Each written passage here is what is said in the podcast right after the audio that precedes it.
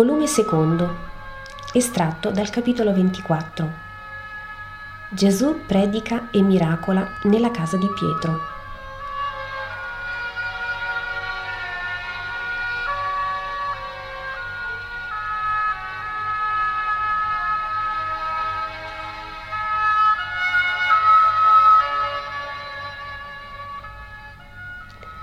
Gesù è montato su un mucchio di ceste e cordami sulla soglia dell'orto della casa della suocera di Pietro. L'orto è stipato di gente e altra ve ne è sul greto del lago. Io odo dire. Di certo voi molte volte in cuor vostro avrete pensato così, ma così non è, dice Gesù. Il Signore non ha mancato di benignità col suo popolo, nonostante che questo abbia mancato di fedeltà a lui mille e diecimila volte.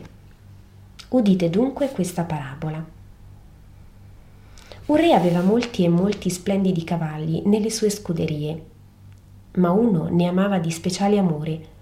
Lo aveva vagheggiato prima ancora di averlo.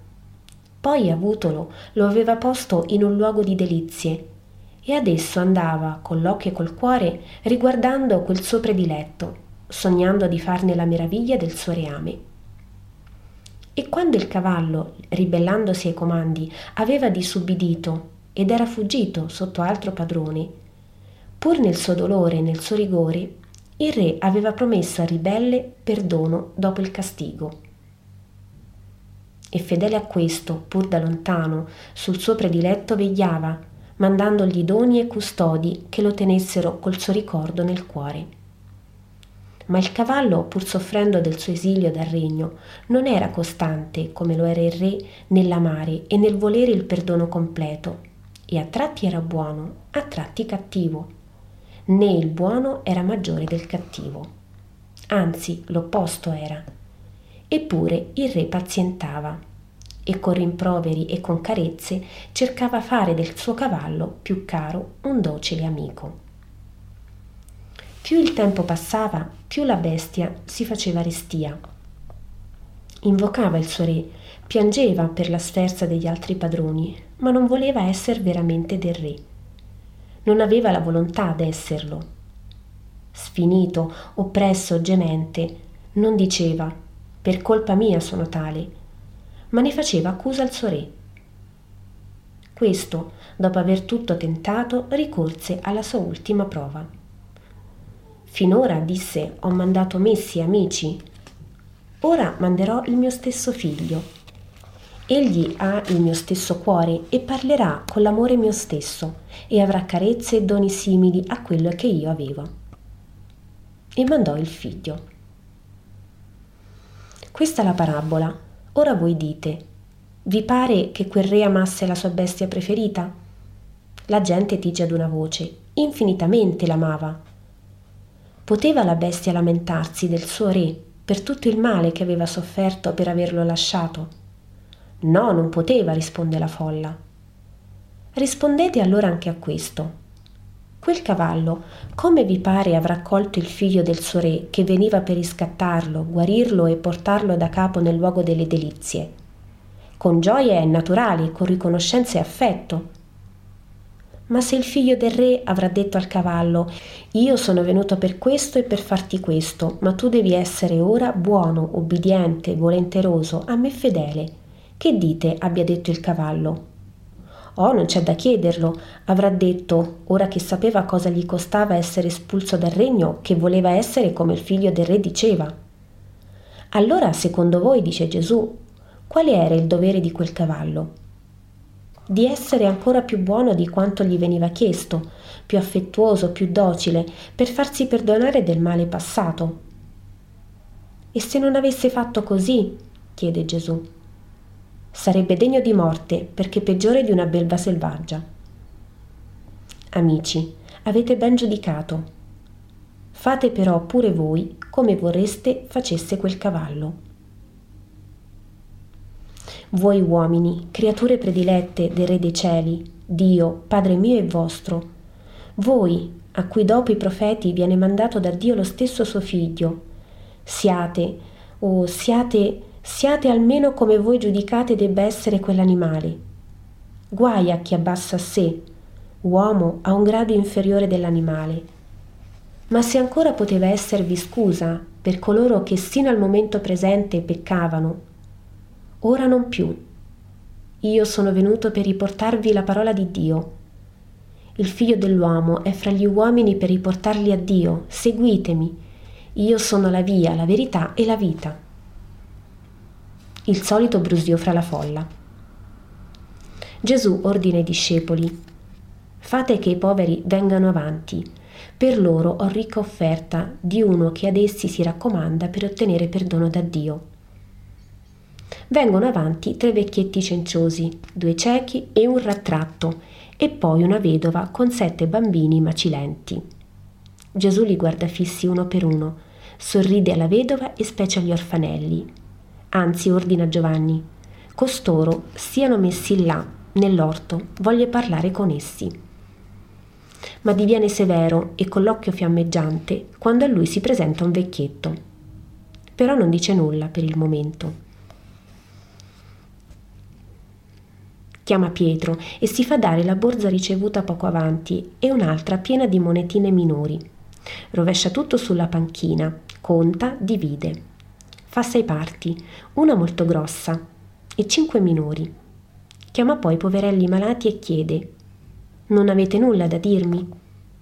I ciechi tacciano. Il rattratto dice che colui da cui tu vieni ti protegga. Nulla di più.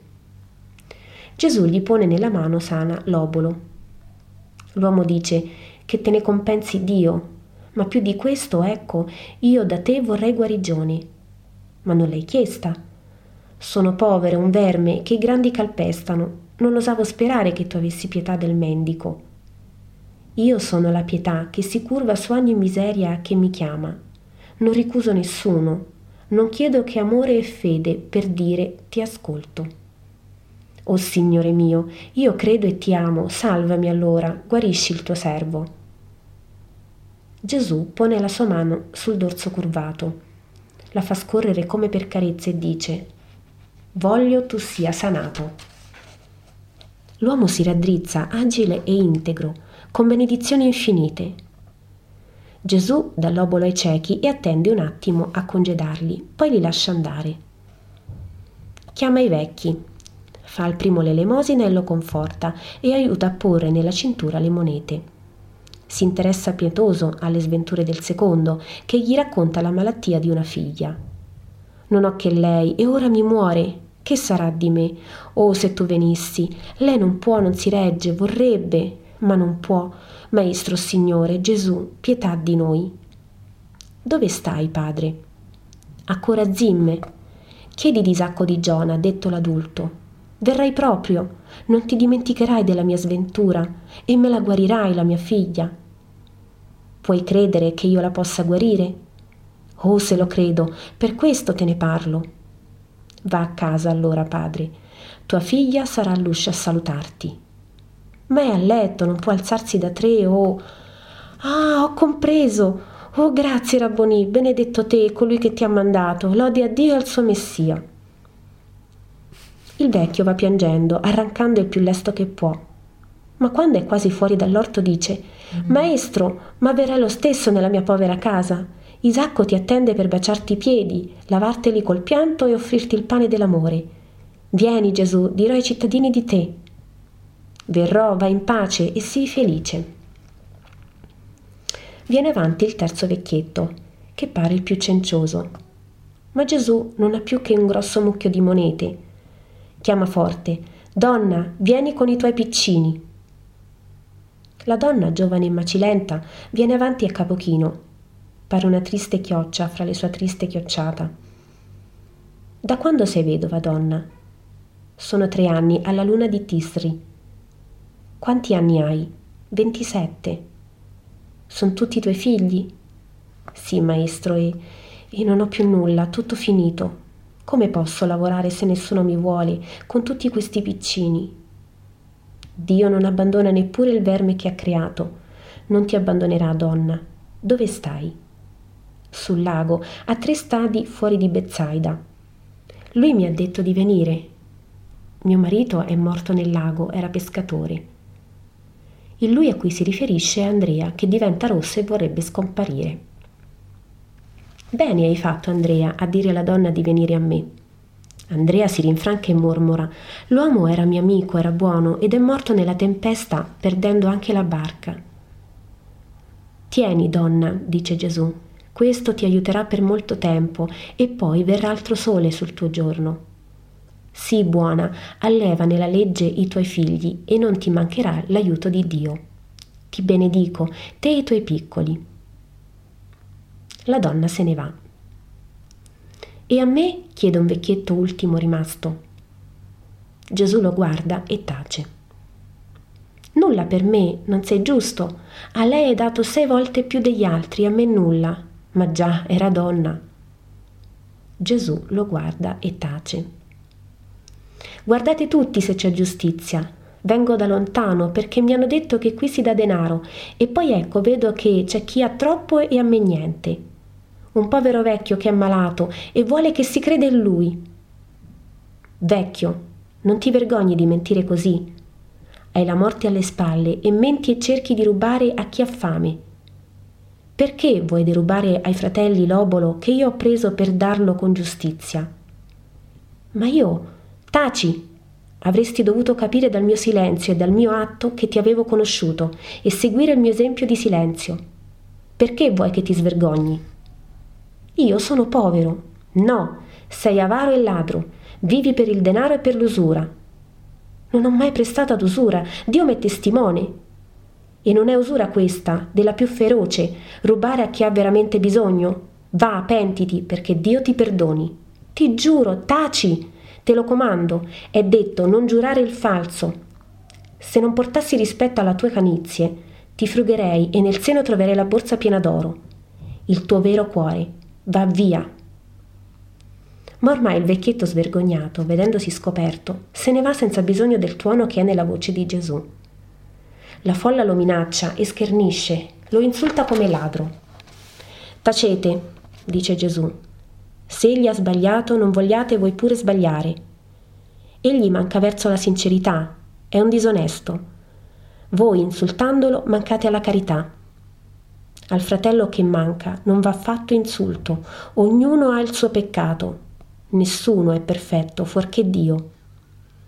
Ho dovuto svergognarlo perché non è lecito essere ladri mai, e men che mai ladri coi poveri ma solo il Padre sa se di dover fare questo ho sofferto.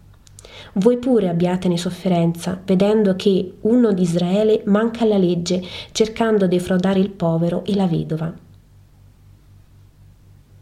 La vita non è eterna e l'ora della morte viene. Vivete in modo che nell'ora della morte la pace possa essere nel vostro spirito. La pace di chi è vissuto da giusto. Andate alle vostre case. All'improvviso si sente Pietà, Signore, questo mio figlio è muto per un demonio che lo vessa. E un altro dice E questo mio fratello è simile a una bestia immonda e si avvoltola nel fango e mangia escrementi. A questo lo porta un maligno spirito e non volendo fa cose immonde. Gesù va verso il gruppo che lo implora. Alza le braccia e ordina Uscite da costoro, lasciate a Dio le creature sue. Fra urla e strepiti si guariscono i due infelici. Le donne che li conducevano si prostrano benedicendo. Andate alle case e siate riconoscenti a Dio, dice Gesù. La pace a tutti, andate. La folla se ne va commentando i fatti. I quattro discepoli si serrano al maestro. Amici, in verità vi dico che in Israele sono tutti peccati e i demoni vi hanno messo dimora. Né sono uniche possessioni quelle che fanno mute le labbra e spingono a vivere da bruti mangiando l'ordure, ma le più vere e numerose sono quelle che fanno muti i cuori all'onestà e all'amore e fanno dei cuori una sentina di vizi immondi. Oh Padre mio! Gesù si siede accasciato. Sei stanco, maestro? non stanco Giovanni mio, ma desolato per lo stato dei cuori e per la poca volontà di emendarsi. Io sono venuto, ma l'uomo, l'uomo, oh Padre mio. Maestro, io ti amo, noi tutti ti amiamo.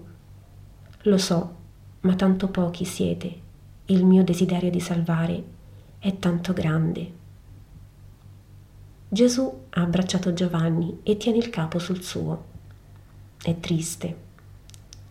Pietro, Andrea, Giacomo, attorno a lui, lo guardano con amore e tristezza. E la visione cessa così.